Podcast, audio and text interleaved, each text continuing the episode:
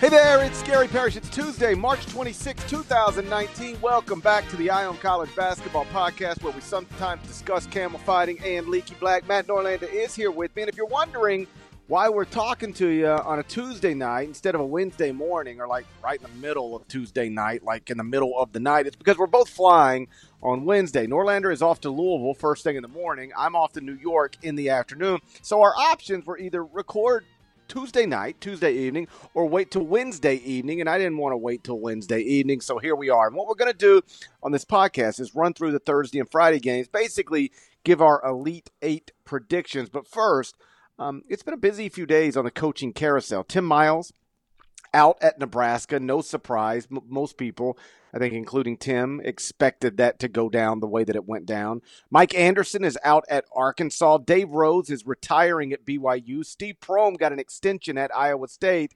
Any of this surprise you, Norlander? Um, the no, not not not not surprising. Uh, two weeks ago, Anderson would have surprised me. Uh, I felt like the noise on that increased, uh, particularly over the weekend, and then it dropped late on Tuesday the the Tim Miles stuff was a long time coming. Uh, I thought he was gone either way, no, with a good season or not, um, back in the preseason. So uh, he makes his exodus there. Uh, Prohm, that was just one of those deals where that. So Bama opened when I was in Hartford. I remember sitting on press row. And then I don't know. I saw like seven people say Steve Prohm went to Alabama. He would be a top target, and that was probably true um, but Iowa State got out ahead of it, and he signs an extension there, which locks him in while Alabama continues uh, its search for its next coach. Uh, and then Dave Rose retiring. I did watch about 10 minutes of his press conference. Very emotional. Um, frankly, a hell of a watch, Parrish. Uh, you know, Rose has been there 14 years, taken him to eight tournaments, went to eight tournaments in a nine year stretch at one point. Obviously, it peaked in uh, the 2010 2011 season with Jimmer Fredette. Um, the thing that's amazing to me about Dave Rose, some listeners are probably aware of this, some might not be. Dave Rose beat pancreatic cancer, which is uh, which does not have a high success rate, and the fact that he did that and he is uh, still healthy, was able to coach long after that, has really been one of the more amazing stories in coaching, uh, if if not undertold stories in coaching in the past 10 to 15 to 20 years. So uh, he steps down. It had been four straight years with BYU not making the not making the tournament. Um, so we'll wait to see who who lands that job. uh, Utah Valley coach Mark Pope, who was an assistant under Rose, um, has been considered the front runner for that for a while. So keep an eye on that. But Parrish, I'll just I'll lob this back to you and. Uh, and I just ask you one. You know, Fred Hoiberg's name has been bounced around Nebraska. That seems like a mere uh, matter of a formality at this point. Um, so your thoughts on that, and your thoughts on Arkansas in general, uh, because the AD now at Arkansas was the AD that hired Kelvin Sampson to Houston. My opinion is this. I'm not sold that that Kelvin Sampson is leaving Houston for Arkansas. It can happen but I don't think that that is as much of a sure thing as if you're a type of person that follows the coaching carousel, like as the stuff is breaking, you're kind of a college hoops junkie. I think it's definitely on the table, but I'm at this stage, I'm not totally convinced uh, that Sampson's leaving H Town for for Arkansas. The only thing that Arkansas can do to convince him is just make incredible amounts of money and put you know, you know just put incredible amounts of money on the table. These SEC schools have so much money now. If they want to pay a basketball coach five million dollars a year, they can. You know, remember uh, a few years ago, Alabama like put an open check on the table for Gregg Marshall, and were willing to pay him whatever they needed to pay him. He just ultimately didn't want to go coach there, but it, it wasn't a money deal, and so Arkansas can put real difference making money in front of Kelvin and maybe get him to jump. But what he has to figure out, and this is reasonable minds can disagree on this, but what he has to figure out is do you want to go be at a middle of the pack job in a Power Five league, or do you want to have one of the better jobs in a top seven league? You know, you you you he's already shown and by the way i think he'd win at arkansas. The guy's won everywhere. He's been his career is really amazing. He was obviously um you know he first it starts at montana tech and he wins back-to-back league titles there then goes to washington state ultimately gets them to an ncaa tournament bounces to oklahoma goes to one, two, three, four, five, six, seven, eight, nine straight NCAA tournaments, including a Final Four. Then he eventually bounces to Indiana, and you know he had Indiana at 22 and four overall, 11 and two in the Big Ten when he got fired um, for the um, you know NCAA violation stuff. But if he were allowed to keep that job, he would have been rocking and rolling at that job for a while. Again, I mean, he he had Eric. He quickly came in, recruited, got Eric Gordon, um, and then he's got him off to an amazing start. They were ranked 15th in the country at the time when he got fired. Then Dan Dakich took it over and went three and four in the final seven games as the interim coach. Just drove it straight into the ground. But Kelvin Sampson handed him a great team, and there's no reason to think that that team, that program, wouldn't have continued to operate at a high level had he stayed there. And then he takes the Houston job. First year's tough, transition year. But in year two, goes wins 22 games, goes to NIT. Year three, wins 21 games, goes to NIT. Last year, 27 wins, advances in the NCAA tournament, and now he's sitting here at 33 wins in the Sweet 16. Um, he he would win anywhere, best I can tell.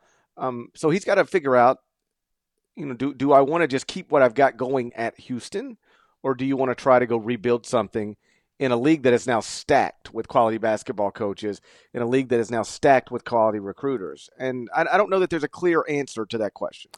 I agree uh, with all of, or m- most of, if not all of that. Uh, keep an eye on what Kelvin Sampson says uh, in the next couple of days here. Will will local media get to him and, and, question him on this, or will he be asked about it at media availability on Thursday uh, in Kansas City? Because Houston plays Friday night. It's actually the last tip of the Sweet 16. Um, this just adds another element uh, to all of that. With Miles being gone. Um, on Arkansas for just a minute okay. because um, Mike Anderson, obviously, the reason this job's open, he gets fired after eight years. He had been in two of the the past three NCAA tournaments and three of the past five, and advanced in two of them. On a surface level, that's pretty good, but he's never been to a Sweet 16. Um, he's never finished better than third in the SEC. No, he finished second one year, mm-hmm. um, but never won an SEC title. Only finished in the top three twice in eight years, and they had no recruiting class on the way. This year was not good, and next year was going to be more not good, at least on paper. And at a time when so many SEC programs are breaking through, um, whether it's in recruiting rankings or just in on the court results, I actually do think it was probably time to pull the trigger on this. Um, I, obviously, because of where I live, I've got lots of friends who are Arkansas graduates, Arkansas fans, and to a man, they were ready to move on. Like nobody, you know, Mike Anderson deserves credit. He never bottomed out at Arkansas. Right. The sometimes coaches bottom out, but he also never like really took it to where honestly I thought he would take it because this is still a program. And I, I forget about this, and then every once in a while somebody brings it up, and it's like, oh man, that is true, and that is incredible to think about. They haven't been to a Sweet 16 since 1996. Nuts. It, I mean, it's insane because Nolan Richardson had a seven-year stretch in the early '90s, I guess, I guess late '80s, early '90s, where it was a seven-year stretch, went to six Sweet 16s, three Final Fours, and won a national championship. And that, that program has not been to a Sweet 16 since 1996. Like, think about this. Think about you're an Arkansas basketball fan and you've you've just enjoyed a seven year stretch where you've gone to three Final Fours and won a national title, and then Nolan Richardson takes you to the 1996 Sweet 16. That's a year after you played for the national championship, a year, two years after you won the national championship. And I stop you right now and I say, hey, listen, here's the deal. I know you just played for, I know you just got you went to the Sweet 16. Last year, you played the national title game. Two years ago, you won the national championship. In the past seven seasons, you've made six Sweet 16s. You won't make another one again, at least until 2020. You go, what? Yeah. That is, it's impossible to imagine, but it is actually the truth. It is wild. You wrote a column on that a few years back. Uh, you say he didn't bottom out. He didn't, and he never peaked. Um, I I think the change is fine. We by the way, if if you're trying to keep track at home, Uh, Vandy uh, got rid of Bryce Drew, which was shocking to me. Um, Kennedy out at A&M. Now you have Bama that's open. You have Arkansas that's open, and LSU almost certainly is going to open. So uh, five SEC jobs. It will be a it will be a spring and summer of change over there. Specifically with Arkansas, though. Um, you talk to coaches in the sport, people that just you know are in college basketball around it. Uh, the opinion is that that program really should be operating as a as a top 30 program on an annual basis. There is no pro team uh, of any sort in that state.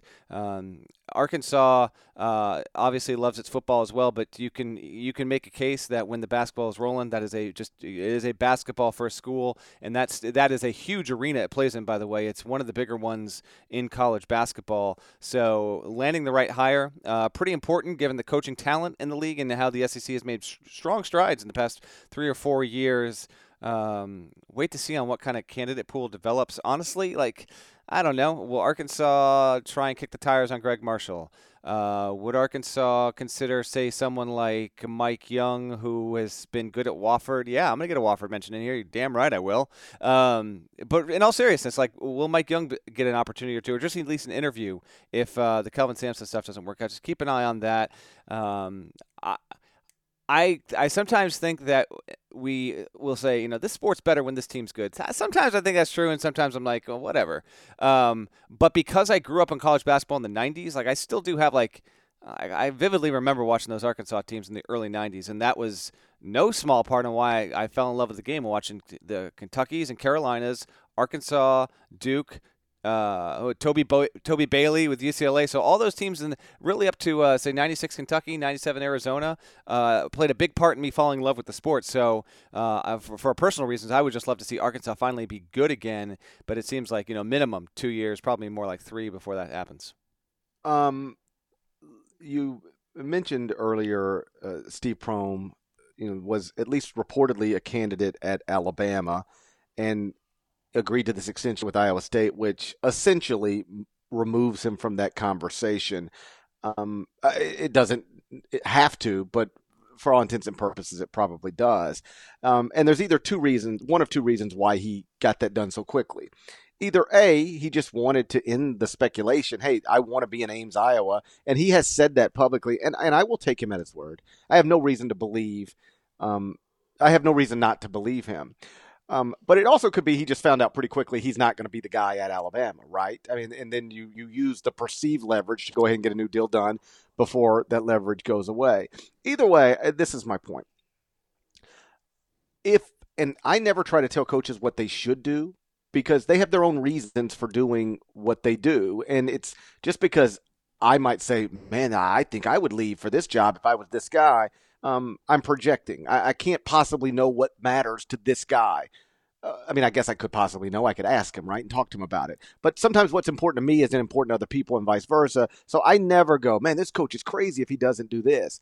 But um, it's a weird relationship between Steve and the Iowa State fans, at least from what I can tell from a distance, because he's been good there. Three NCAA tournaments, um, He's advanced in two of them. He's won two Big 12 tournament titles. By any sort of normal standard, he has been a good replacement for Fred Hoiberg. And yet, every once in a while, even in this season, which was a mostly good season where he dealt with suspensions and injuries and still took him to the NCAA tournament um, and won a conference tournament title, I would see like Fire Steve Prohm stuff all the time on just like popping up on Twitter. And if your fan base doesn't properly appreciate you when things are going relatively well, it can get really ugly for you if they start to not go well. And given that every program in the Big 12, I was thinking about this today. Tell me if you think this is true. Every program in the Big 12 is a quality basketball program. Um, like, yeah. there's no reason you can't win in any of them. Whereas, like, you know, the Big 10, there's Rutgers. That's a tough deal. There's Penn State. That's a tough deal. I mean, I, uh, I mean, there's no. I don't know. Beard is making it look easier than it is at Texas Tech. Of course, and I think Jamie Dixon's making it look easier than it is at TCU. But like in the past few years, somebody has won at every of the, all of those programs. Yes, and that that's pretty interesting. My point is this: somebody's got to finish 10th. Somebody's got to finish 8th.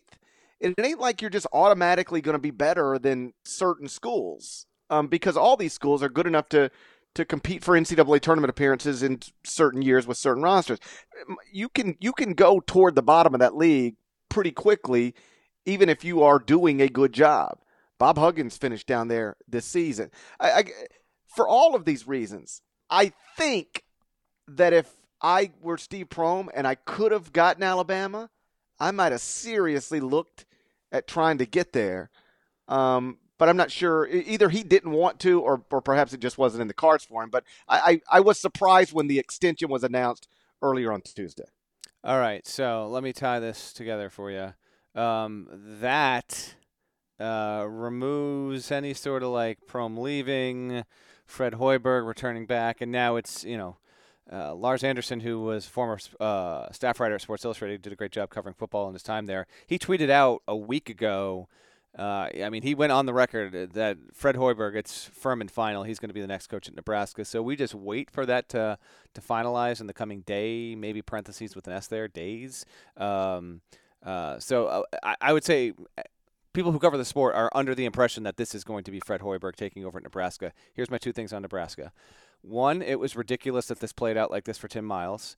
Tim Miles, while it wouldn't have been, you know, a great scenario, uh, uh, really would not have had an issue if you fired him after the Big Ten tournament. Like, kind of extending him through this NIT thing when everyone knew what was going down was completely unnecessary by Bill Moos, who's rightfully, uh, you know, had some mud flung at him proverbially with what's happened here, to the point where you know Tim Miles is just trying to leave the Nebraska facilities on Monday, and you know local local uh, newscasters are, are also trying to do their job, but it's just like a situation no one needs to be in. Like Tim Miles shouldn't have to be uh, tracked by people going to his car as he's trying to leave. It was an embarrassing thing on behalf of Bill Moos and the Nebraska administration. He finally cuts ties on Tuesday. Miles will land on his feet. Um, we'll wait and see where, and we'll see if there's a job that he wants this year or if he waits a year. I think he's going to wait, but we'll see. We'll see what crops up and props up here actually, as we're recording this podcast, uh, like 30 seconds ago, I just saw that Rothstein tweeted uh, Kyle Smith, who was at Columbia, then got the San Francisco job, did a good job with them this season. Uh, he is like essentially uh, locked in to be the Washington State head coach. Um, so good on him if that winds up being the case. I know Washington State fans were hoping to land Tim Miles. I didn't think that was ever realistic. Anyway, point is Miles will get another head coaching job. Um, I would guess that within, you know, honestly, 390 days from now that he's coaching somewhere. Maybe it will be within two weeks from now. Uh, but that puts Hoiberg to Iowa State. So Parrish, your thoughts on Nebraska and Hoiberg, if indeed and if and when he winds up taking the Cornhusker job? I agree with you about the way it was handled with Tim. Like having him talking to television reporters in a parking lot yesterday, you know, a day after his season had ended, it, it's pretty clear Bill Moos knew he was going to do this for a while. So, like, just do it. Like, why, why, why do you have to wait till Tuesday to do something you could have done honestly on Sunday night? If you remember when Auburn fired Tony Barbee, they released a statement on it within five minutes of the game going final. Auburn lost in the SEC tournament. I think it was like a, I don't know, it was a night. I just remember being a night game. And I don't think Tony had even met with the media yet. And it was like, boom, Auburn's already got the press release. We're going to make a coaching change. We wish Tony and his family all the best, blah, blah, blah, blah, blah. And that felt a little heartless, but at least it's done. You know, you don't make somebody sit there and think about it in a very public, talk about it in a very public way for another 48 hours. Uh, but but whatever, it, it's done now. And if you, you know, I think Nebraska fans like Tim Miles, but best I can tell on, from social media is that they were ready to to do something different, and they will be excited about Fred Hoiberg because why wouldn't you? And so, um, I don't think I would have fired Tim Miles, but if you go out and replace him with a big name that your fan base can suddenly get excited about again and believe in, then um, then then you know, Nebraska basketball is is going to be interesting. You know, Fred is a massive name. He was incredibly successful at Iowa State, and I do think it's funny. And I don't know, maybe these two things are totally unconnected, um, but the last two jobs Fred has taken, it's like they, it's been situations where for weeks in advance of him taking him, people were like, "Oh yeah, he's going to be the next head coach of the Chicago Bulls." oh yeah, the thing with Nebraska's done. Like nothing leaks out earlier for whatever reason than than Fred Hoiberg's future plans. like we knew literally weeks before he took the Bulls job that he was going to be the next head coach of the Bulls, and now you know.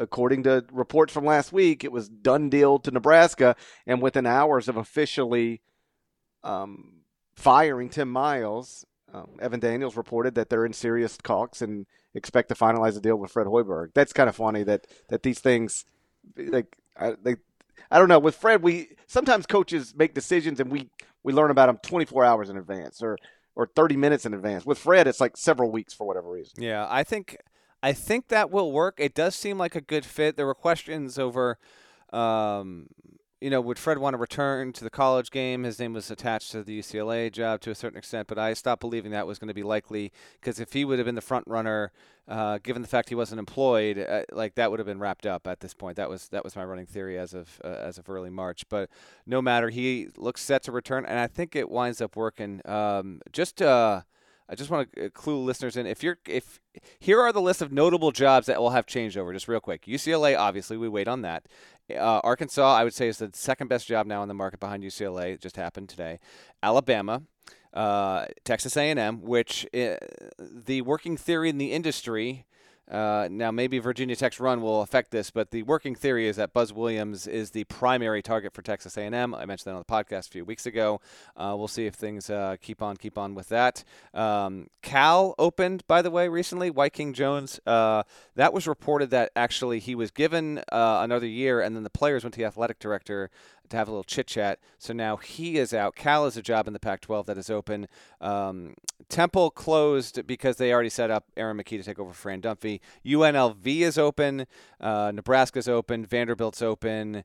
Uh, St. Joe's with Phil Martelli's open, and now BYU is open and, and, Washington State opened. I would say those are the biggest jobs if you're trying to get a, a handle and grasp on all of this. Um, there are going to be more that open uh, in terms of like power conference, major conference jobs maybe one or two more. We'll wait and see on this, uh, see who UNLV can land, who who it can't. But um, I actually think we set a podcast record this season. Uh, I think it's just because the games were compelling. We just had a lot to get to, but uh, hadn't got to the coaching stuff. Plus, anyway, Parrish, this really is like it is like that first weekend of the tournament and then this week there's a lot of shuffling and interviews and then into that friday saturday final four is when like really the most action happens so it's actually going to be uh, relatively chaotic. It's always a weird time of year because love the tournament, but then you know guys are losing jobs and trying to keep track of who's going where. It's um, it's one big mess. Then of course uh, LSU is likely to open. I think that's a reasonable way to put it. So, um, and and then you you still don't know like what this federal trial coming up next month could could bring to the surface, and you know perhaps we could get some more um, some more changes there. Um, also, NBA could maybe pluck a college coach that could create change, uh, set off a domino effect. But uh, busy times on the coaching carousel. But let's turn our attention to the games. We're going to break down all of the Sweet 16 games next. But first, check this out.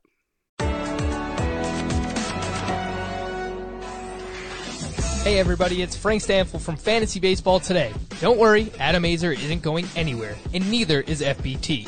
The MLB season is delayed, but that just gives us more time to deep dive players, argue about rankings, and find this year's Ketel Marte. Regardless of what format you play in, Roto, Points, Keeper, Auction, Dynasty, we've got you covered. We're here for you five days a week, so make sure to download and subscribe to Fantasy Baseball Today on Apple Podcasts, Spotify, and Stitcher. My name is Connor Tapp, and I'm here with Trey Scott, my co host on the College Football Daily, a podcast from 24 7 Sports dedicated to catching you up on and breaking down the day's college football news.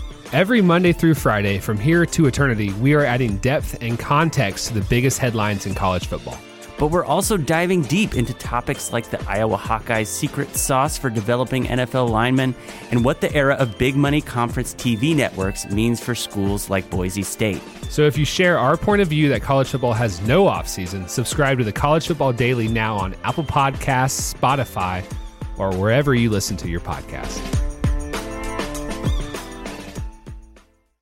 So what we'll do is just take this regional by regional, starting with the first game uh, that'll be played on Thursday, and that's going to be a Gonzaga, Florida State, a one seed against a four seed. It's at the Honda Center in Anaheim.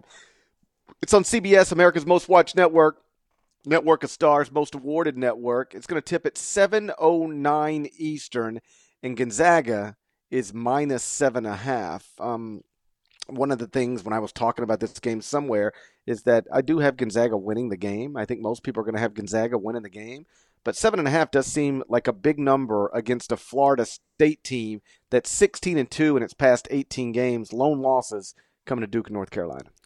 It does seem like a big number for sure. Um, these two teams met in the NCAA tournament last season. Florida State won it 75 to 60, uh, knocked off uh, Gonzaga. So see if they can uh, continue that year over year. They got a, a, lot of the same characters in both of these games, but for Gonzaga in, particular, um, the big difference is as Brandon Clarke this time around. Brandon Clarke did not play in this game uh, last season, so having him will be a big time difference maker. Uh, the fact that he went for 36 points and five blocks. Only Shaquille O'Neal and David Robinson had done that in the tournament game. No small thing. And uh, Corey Kispert played really well as well uh, in the Baylor game for Gonzaga. See if he can make a difference. Um, my, GP, my pick uh, is Gonzaga uh, to win the game straight up.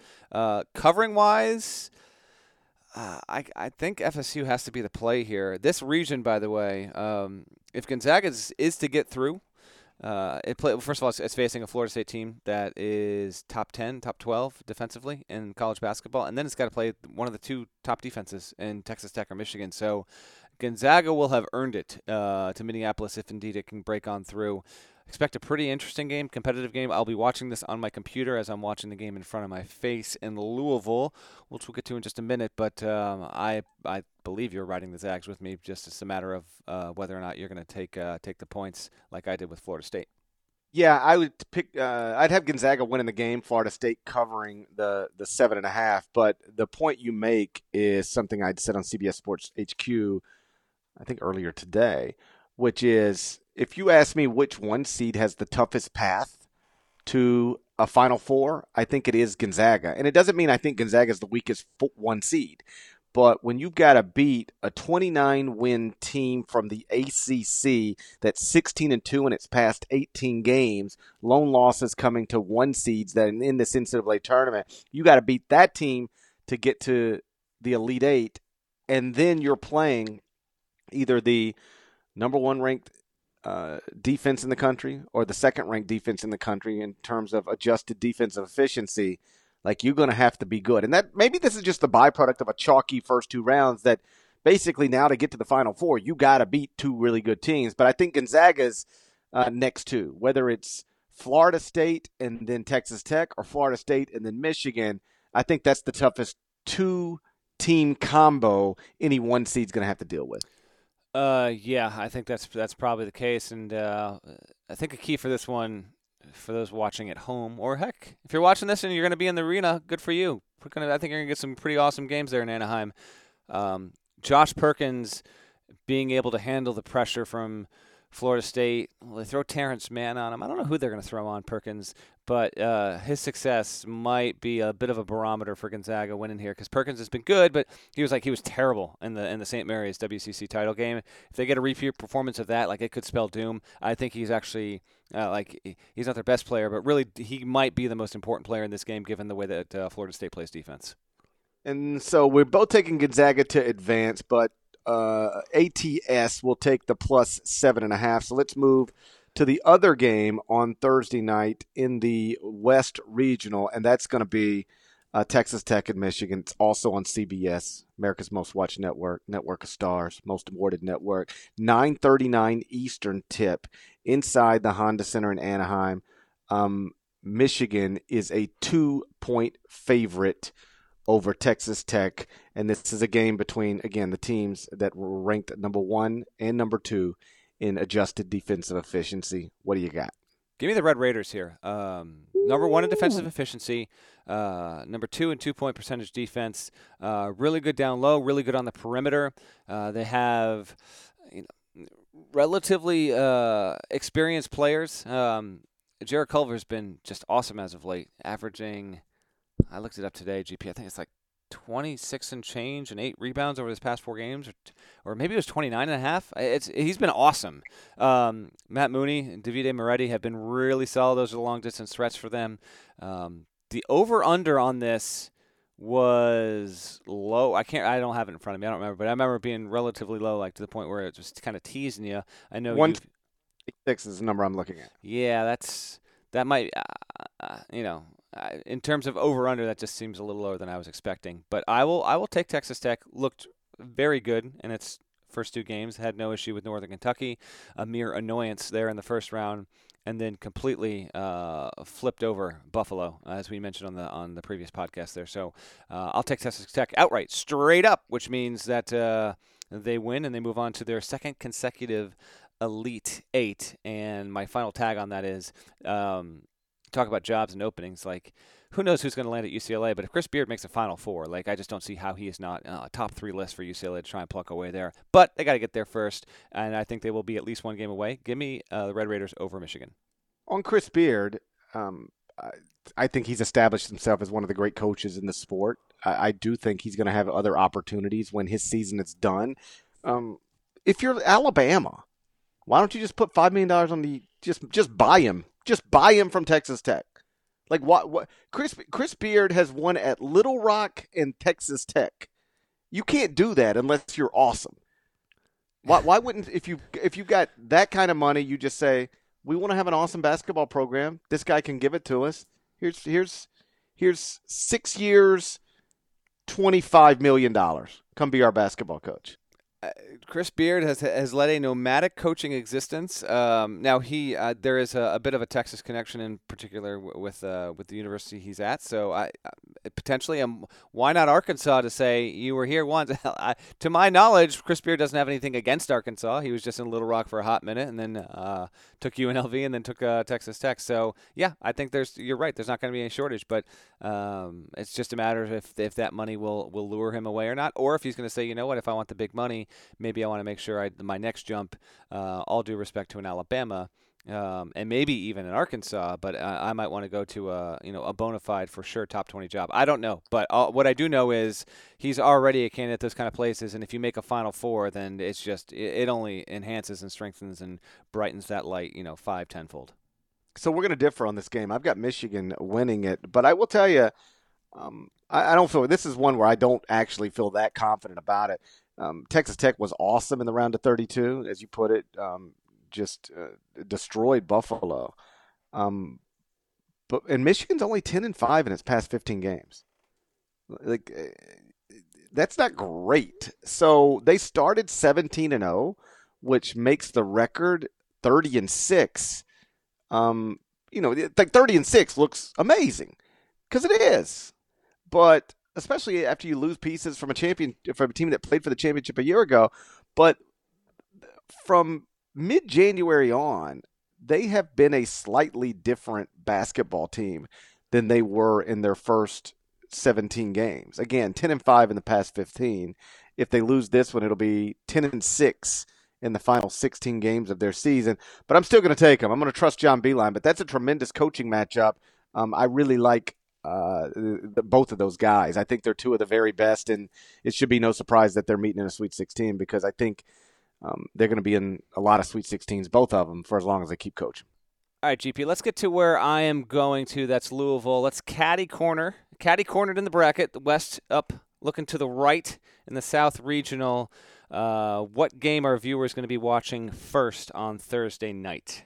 729 Eastern uh, tip off. It'll be uh, second seeded Tennessee against third seeded Purdue. This is at the Yum Center in Louisville. Tennessee minus one and a half. Yeah, the game's going to be on TBS. You taking Vols or Boilermakers? This is to me set up as the best.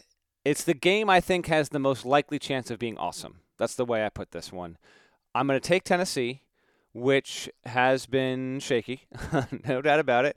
Uh, got a got a nice push from Colgate, got a real scare from Iowa, but it survives. It stays on, and and good for Tennessee for getting this far. And this is, um, you know, setting up uh, one more win even just one. I'm not even saying they got to get to the Final Four. I think just one more win, and this is the best season in program history. So, an awesome special thing these guys have built there. I will take Tennessee. Um, to win this, they're getting one point. They're giving one point. Excuse me. Uh, I think that they'll cover in that regard. Obviously, with a line that's small, um, but I, I think that uh, I think this is going to be just an awesome game. As long as Carson Edwards shows up to play, he's got more. You know, Purdue's not just a one man team, but Carson Edwards has come on so strong as of late. Very impressive. I think that this is going to be also relatively high scoring, which is why I think it's got a chance to be such an awesome game. Um, I just want to see if uh, Ryan Cline can can contribute uh, from deep. No Nojel Eastern seems relatively healthy. If he can still be effective on defense, I'm looking forward to that. And just a small coaching note: uh, Purdue assistant Greg Gary uh, whose son was the kid who got Ja Morant's shoes in the video I took, by the way. Uh, good week for the Gary family. Uh, Nash Gary gets Ja Morant's shoes, and then Greg Gary has been uh, hired at Mercer, so he will have that job. Um, and he's going to the SoCon. Uh, so good on him. Uh, he'll obviously be with the staff for this game. He's going to be with Purdue for as long as its seasons last. But that's just a, a coaching note with the Boilermakers there. But give me Tennessee. I, I you mean Purdue? Uh, no, give me Tennessee to win. Oh, okay. I thought okay. Um, all right. Well, I've got Tennessee as well. I've got Tennessee going to the Final Four, so I'm obviously not going to pick them to lose in the Sweet 16. And I know that they got pushed by a lesser Big Ten team in the round of 32, but there's such a long list of teams that go to Final Fours or even win national championships that in the opening two rounds of the NCAA tournament, they got pushed, had to go to overtime, um, had to rally to come back, and you start to go, "Ooh, well, they're vulnerable. Maybe they're not as good as I thought." And then they just march right into the Final Four, and that ends up being um, as much as they got tested um, in, you know, in, on their way to the Final Four. And I think that might end up being the case with Tennessee, although uh, obviously if Tennessee gets to the Elite Eight, it's probably going to have to be dealing with a Virginia team that, you know, is it's just about blowout proof. I think so, unless they're playing UMBC, of course. So I'll, I'll take Tennessee. How about this? I think Tennessee wins the game relatively comfortably, and ends up having an easier time with a good Purdue team than they had with a just okay Iowa team. It's uh, it's not the most outrageous take. Uh, selfishly, I'm hoping to get at least one good game here on Thursday night in Louisville, and I think this one has a much better chance of being a good game than the other one. But but uh, but we'll see. Obviously, the second one. So we agree on Tennessee winning. We just disagree maybe on the style, the path it takes to get there, and then Virginia, Oregon. What are your thoughts on that, GP? So it's going to tip at eight at nine fifty nine Eastern on Thursday night. Uh, it'll be on TBS. It is uh, the top seeded Virginia Cavaliers, the 12th seeded Oregon Ducks. And if you thought that total in Texas Tech Michigan was low, 126, this one's 119. And Virginia's laying eight and a half points. I just think a game that's going to be played between two defensive teams that are this good. I I think Virginia wins the game, but eight and a half points at Virginia's tempo against a great defensive team just seems like too big of a number to me. Uh, listen, uh, we're not betting the games, but we talk about this on CBS Sports HQ. We make the picks on the site.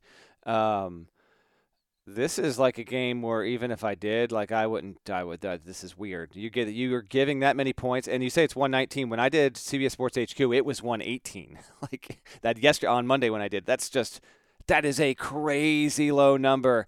But uh, Virginia's the slowest team possessions per game in college basketball, in, and Oregon uh, is in the bottom 10% there. So that's why uh, that's why we have a game that's that's slow and low. Uh, obviously, I like Virginia to win that. If you've been listening to the podcast and paying it any sort of attention, I'm way in on Virginia, not just getting them Minneapolis, but uh, having some success thereafter.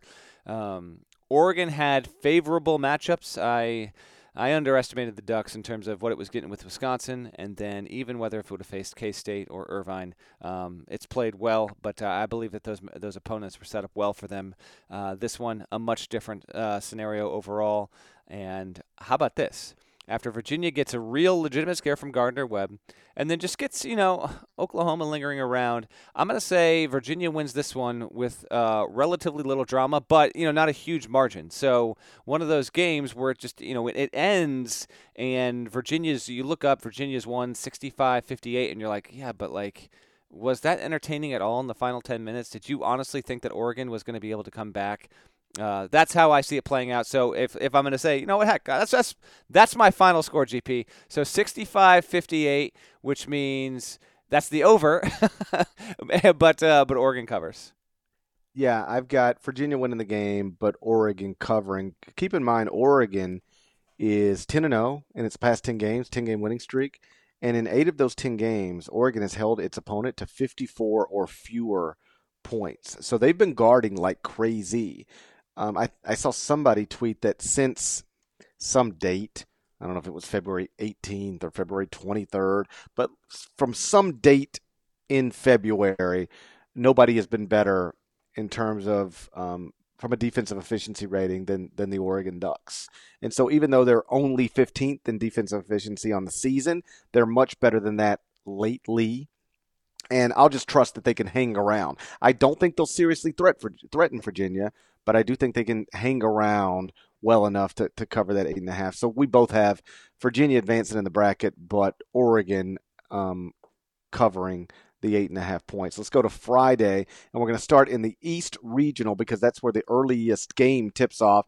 It's 7:09 Eastern. It's on CBS. It's America's most watched network, Network of Stars, most awarded network. It's LSU as the three seed against Michigan State, State as the two seed. Michigan State a six point favorite. This is happening in Washington D.C. Going down in D.C. Mm get a get a funky feeling on this game, Parrish. Um, LSU has, are I would say, with no Langford on the floor, I would say LSU has as much talent, if not more, than Michigan State. Uh, Michigan State, slight advantage in the coaching department. No offense to Tony Benford. Uh, Tom Izzo has uh, long established his acumen for, for doing this thing, and LSU does not have its head coach. So, um, man, I can't remember what I sent to our editors. I know I have Michigan State winning. I think I took Sparty to cover, and you know what? Doesn't even matter. On the podcast, I'm going to take them to cover here as well. Uh, perhaps I come to regret it.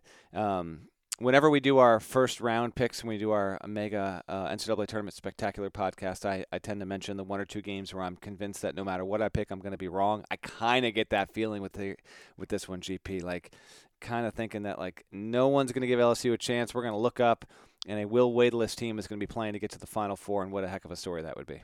It'd be an incredible story, um, and I, I, will say that we sort of mock, at least I did, the idea of you know LSU now being run by you know Tony Benford, who let's just be honest, didn't have a a great run at North Texas, and I will say he's already done more with this team than I thought he would do with this team.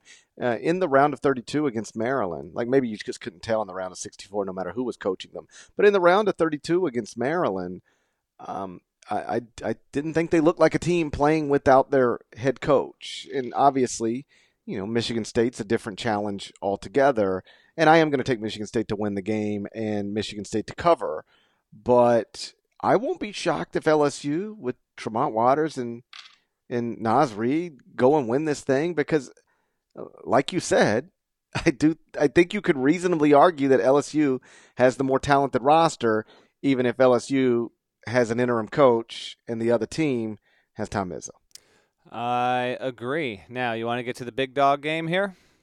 Um, that's going to be tipping off around 9:39 Eastern in Washington, D.C. It's the other game in the East Regional. It is Virginia Tech against Duke. That's the one seed against the four seed. These are uh, both ACC teams. They played earlier this season. Zion wasn't uh, in the lineup for Duke. Uh, Justin Robinson was not in the lineup for Virginia Tech. Duke is a seven and a half point favorite in this one. Will you dare pick against Mike Krzyzewski's Blue Devils? Straight up, I will not, but I have thought about it often. I've dreamt about it, but I'm not going to go there. Does it, Parrish? Do you feel like uh, people are more in on Virginia Tech because of the UCF Duke game and Duke kind of getting the close shave win, or maybe that's you know the one close game they'll face, in, in, until or when and if they make the Final Four. I think we're going to look back on Duke's run to the Final Four and go, man, remember when they almost got caught got caught by UCF, but then they they handled their next two games pretty easily. I think that's what's going to happen. I think Duke wins its next two games by anywhere from seven to fifteen points, if not if not complete blowouts. And the UCF game will just be the one where they almost got caught, but it would not be an indicator of things to come. And I, I might be the only person on the planet who believes this, but I came away impressed by Duke by the way it handled the UCF situation as opposed to worried about Duke. And the reason is because when you're down four points um, to an underdog and you're the favorite to win the national championship, there's that's real game pressure. It ain't like you get to run it back tomorrow or even come back next year and try again. This is a one shot deal. These dudes are gone after this year. And three different players made massive plays in the final minutes. First, Cam Reddish knocks down that big three to cut the four point lead to one. Then Zion takes it right at Taco Fall, gets the hoop and the foul. Then RJ Barrett gets the offensive rebound on the missed free throw, puts it back in. The idea that all three of those guys were able to, in that moment, stay composed, a freshman heavy team, stay composed, rally, make big plays, to me, that was more encouraging than the fact that they found themselves in that situation was discouraging. Although I can recognize that, you know, if Aubrey Dawkins' putback just like rolls one way instead of another, um, we're all talking about UCF Virginia Tech as opposed to Duke Virginia Tech. But I, I thought Duke did some incredible things under pressure that might serve them well going forward. Yeah, I'm not with you on we're going to see Duke in the Final Four. One, because I don't think Duke's making the Final Four, but two, we're going to look back and say that was the only close game. I think Virginia Tech will play this game close. I would take Virginia Tech to cover. I will take Duke to win narrowly. I don't think that Virginia Tech will play them quite as much to a close shave the way that UCF did, but I expect this to be a riveting game, a good game, in part because I think that Virginia Tech will play well uh, from the perimeter. It will shoot well. Duke will be just okay, and because of that, Virginia Virginia Tech is always going to be within striking distance, potentially could even have the lead with less than four minutes to go. I will trust Duke to just barely get out again. So we agree Blue Devils onto the Elite Eight, but we disagree. I have VT covering. Sounds like you've got the Blue Devils. Yeah, I'm going to take Duke to um, to win the game and Duke to cover the game. Um, I think they win this by I don't know somewhere around ten points or so. Uh, let's go to the Midwest region. The first game is going to tip off at 7:29 Eastern. It's going to be on TBS. It's in Kansas City, Missouri. It's North Carolina as a one seed playing Auburn as a five seed. And I I think if you told me I could only watch one game in the Sweet 16, I'd probably want to watch the Zion game. Long as I'm being honest, but in terms of entertainment value, like that game's going to be fun. I think North Carolina Auburn is going to be a lot of fun. Two top 10 offenses um, incredible guards on both sides, or at least really good guards on both sides. Um, UNC is a five point favorite over Auburn. What do you got there?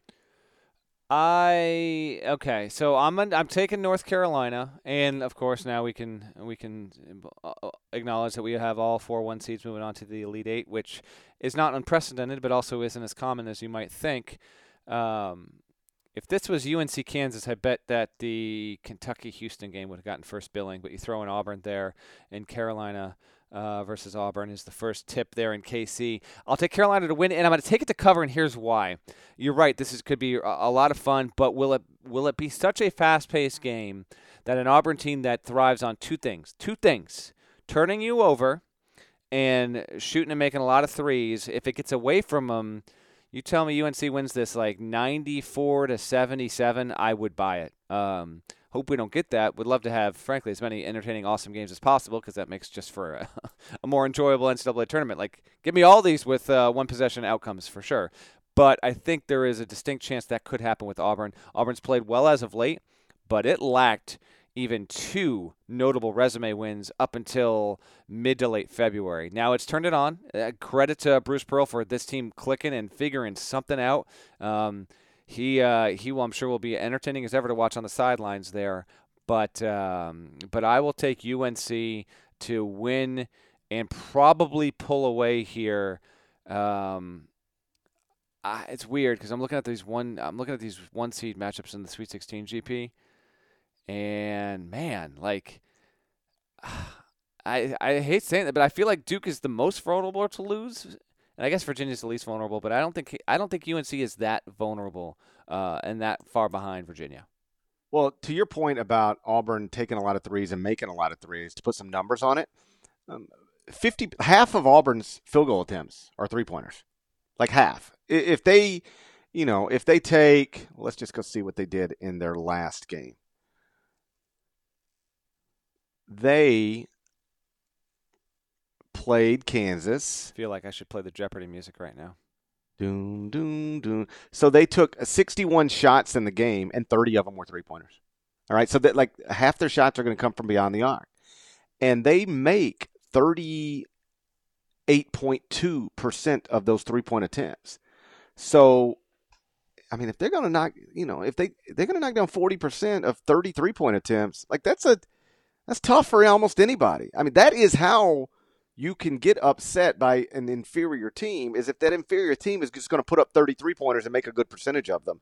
And Auburn doesn't have to be much different than it normally is to really hurt you from that three point line. That's a scary thing to me if I'm Roy Williams is that I you know, it, it's one thing if you just know we can line up and just beat these guys. But if these guys are going to take 33s and make, you know, 13 of them, 14 of them, that's you. I, I don't care how, I don't care who you are. That you're gonna find yourself in a tough situation. Yep, and the, if you're an Auburn fan looking for some hope, uh, hope that Coby White just turns in turns in a vintage freshman game and not in a good way. Um, he can be prone to some turnovers, uh, can be prone to some uh, some great shots, but some less than desirable shots. Uh, so you got to hope for that, and then you got to hope Nassir Little, who has averaged 19 and a half points through the first two tournament games and looked fantastic, um, that he goes back to looking like December Nassir Little. So root for the freshman to uh, to really revert if you're an Auburn fan and you're going to have a shot. If they don't, then I just I'm, I'm finding it hard to believe how Auburn will pull this off. Well, North Carolina has like a lot of the things you need to to be a national champion. Um, high level coach Roy Williams is a Hall of Famer already. Uh, they they've got good roster balance. You know they've got seniors that matter, um, but also one and done freshmen and perhaps people weren't talking about Coby White that way in November, but he has turned himself into a one and done freshman first round pick if he wants to be that. And now they're starting to get some consistent stuff from Nassir Little, who coming into the season was a consensus top five pick. So you got multiple NBA players, maybe three NBA players, maybe more, but you got multiple NBA players, good roster balance, and a Hall of Fame coach I mean, that's what a national championship team looks like, right? Yeah, and they uh, no one is sleeping on UNC. I think that uh, that talking point got old about a month ago, but um, I think we're about at the point where we can start discussing like how good this team is versus some of Roy's best. We're almost there. Got to win some more games. Got to get to a Final Four, but um, it's a fun team to watch. They really like to move, uh, get up and down as well as almost any team he's ever had, and eh, they're enjoyable almost no matter the opponent they play.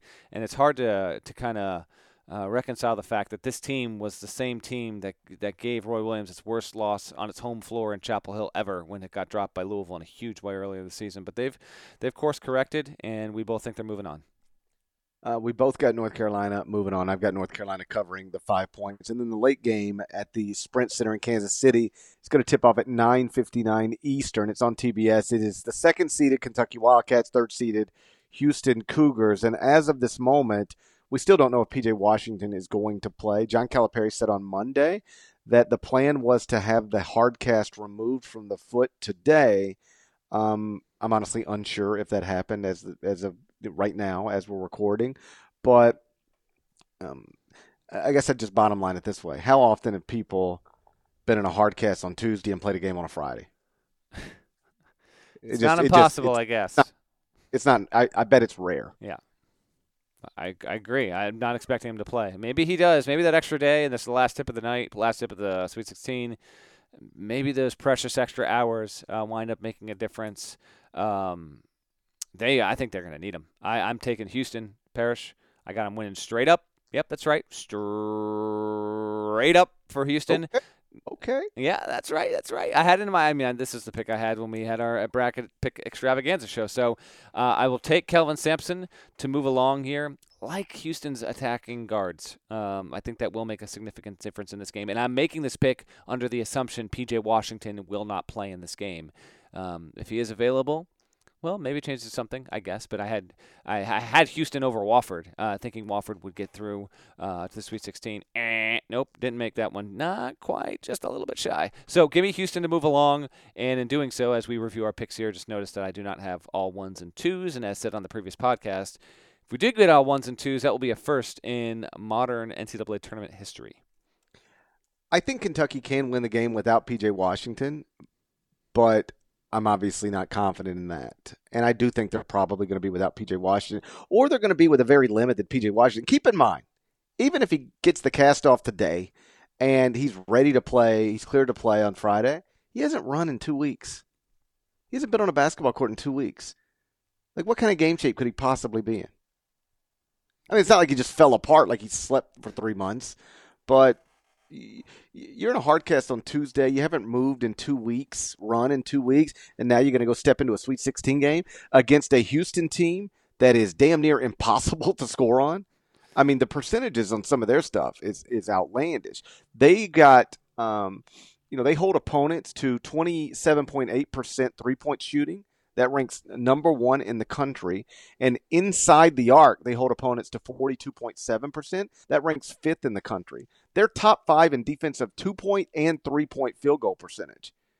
I mean, like you, you can't score on them. The, everything is difficult against Houston. And as I'm talking through this, I don't know why I'm trying to take a shorthanded Kentucky team to, to beat. but but I, I'm going to stick. Here's what happens I stick with my bracket because my bracket has held up pretty well so far. I got 14 of the Sweet 16 teams. Um, so I'm just going to stick with the bracket, but ugh, Houston plus three would be hard to pass on, wouldn't it? Yeah, I, I will not pass on it. So straight up versus spread, Cougars, H Town, H Town takeover. Here we go.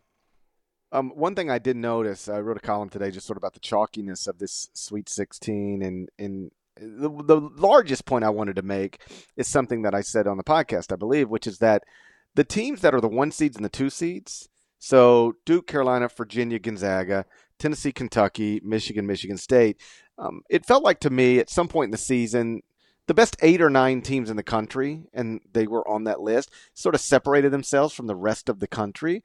And so I went back to February 1st and just looked at the top 25 and 1 on February 1st. And sure enough, I had all the one seeds and the two seeds in the top nine of the top 25 and 1. The only thing that kept them from being in the top uh, top eight was I had Nevada at eight, and I think Michigan at nine at, at that point. But one of those schools was like nine instead of eight. But still, they were in the top nine on February 1st. And so they established themselves in late January, early February as the best teams in the country. And then they maintained that level of success through Selection Sunday. That's how they got a one seed or a two seed.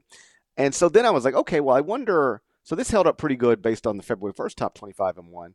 I wonder how it held up since last June when I had the top 25 and 1 five months before the start of the season and you helped me with this, so like I'm not trying to take credit for anything because really I don't think it's it's evidence of anything other than the teams that were supposed to be good actually have been good. But this did surprise me. 13 of the Sweet 16 teams were in the top 21 of the top 25 and 1 last June. Can I try and guess the three that weren't? I have not read your column yet. Okay. Yeah, guess. Trivia uh, time. Boom. Definitely Houston. Definitely Houston. Um, you know what? You sold on Texas Tech, so they got to be one. Definitely Texas Tech. Uh, thirteen out of sixteen. That's really well done. Um, you know what? And we just talked about in the last podcast. It's got to be Purdue, right? It's Purdue. Boom. It is Houston, Texas Tech, Purdue, and what do they all have in common? They were good teams. You hate all their coaches that lost a bunch of stuff. Purdue lost four starters. Um, Texas Tech, I think, lost five of their top six. Um, um, Houston lost its best player, and yet they all were awesome again. um, exceeding expectations. And it's why, frankly, if you were putting together National Coach of the Year list right now, those three guys would probably be your leaders Matt Painter, Chris Beard, and Kelvin Sampson in some order. And so, yeah, the, the other 13 schools that are in the Sweet 16 were in the top 21 of the top 25 and 1 five months before the season even got started. The only three exceptions were Purdue, Texas Tech, and Houston. So what what that means isn't that like I'm I'm amazing. Although if you want to put that in the comments over at uh, iTunes, um, you, you you you feel free. I, I, won't delete it or report a concern about it. Um, it, it just means that a, next time somebody tries to tell you preseason rankings are meaningless, slap them in their face because they're not. They're actually a pretty good indicator, usually, of what is to come. The teams that are supposed to be good usually are. And in this season, um, it's almost without exception. The teams that were supposed to be great this season have mostly been great this season. In fact, the one seeds I all had in the top eight. Um, and 13 of the Sweet 16 I had in the top 20, uh, top 21. So I appreciate um, the teams for holding up their end of the bargain because otherwise it'd make the preseason rankings look silly, and I don't want that. I don't need that in my life. Don't need it. We're also uh, as we wrap up here, GP. We are we are encroaching upon um, way too early top twenty-five and one timelines here. So just uh, it's time to start studying up here because that's I already started working on it. Usually, I'm so I'm such a big procrastinator that I really don't even start working on it until the Sunday of the Final Four. And then it's done by Monday night. But it stresses me out every year. And so what I decided a couple weeks ago is just to try to start pull, pull, pull a team. Pull two teams a day. Just when you think about it. And I've basically got like 15 teams already done. Um and I I don't want to ruin it. But do you realize that you're going to ruin it. could return its entire roster. Michigan State. No, Michigan. Oh, Michigan. Oh, um, I do now. like like that like that's a that's a two seed in the NCAA tournament that could go to a Final Four, and and then return everybody because they have no like Charles Matthews is listed as a senior, but he he has a year of eligibility left, so they have no players exhausting their elig- their their eligibility and no obvious first round draft picks that just have to go. Now Charles Matthews might go just because he just might go, but Michigan, like as I'm going through these things, you start looking at it. Michigan could return everybody from a very good team, which um, would make them at least a candidate to be number one in the country. All right. Well, we'll uh, we'll have a podcast addressing all that once the season's over. But uh, I believe this pod is over. Hey, shouts to the listeners. Thank you for subscribing and rating. And hey, you get podcasts on back-to-back days. Now, as GP mentioned, he goes back to NYC on Wednesday. I have not finished packing, and I have to leave my house at like 6:30, 6:15 a.m.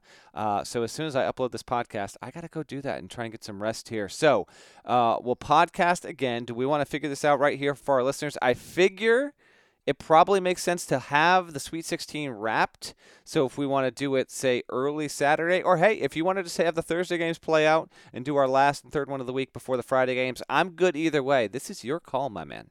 I think probably Friday night, depending on how late that night will be, because you will not have games on Friday night, will you? I will not have games, and I don't know where I will be. I mean, I know what city I'll be in, I just don't know where I'll be be out drinking with your friends, huh? Did not say that. i honestly don't think that I will even be drinking. I do think that I will be out with people. Uh, we will have, we will be watching the game somewhere, in that second game, Parrish, that Houston Kentucky game could easily end at like twelve twenty in the morning. So. I mean, we could do a late night podcast. I'm not opposed to it if you want to. If you want to get it done, because you won't even get out of studio until late anyway. So maybe we even try and pull that off. Maybe late Friday, if not late Friday, early Saturday. So just subscribe. That way it'll come right into your phone. You won't have to keep checking or tweeting us and asking where it's at. It'll come right into your phone. You'll have it as soon as possible. You can do that uh, via Apple Podcast. Shouts to Devin Doty. Shouts to Chester, South Carolina. Shouts to Terry MF and Teagle, the legend. And shouts to Larnell. We're going to talk to you again after the Sweet 16 is complete. Till then, take care.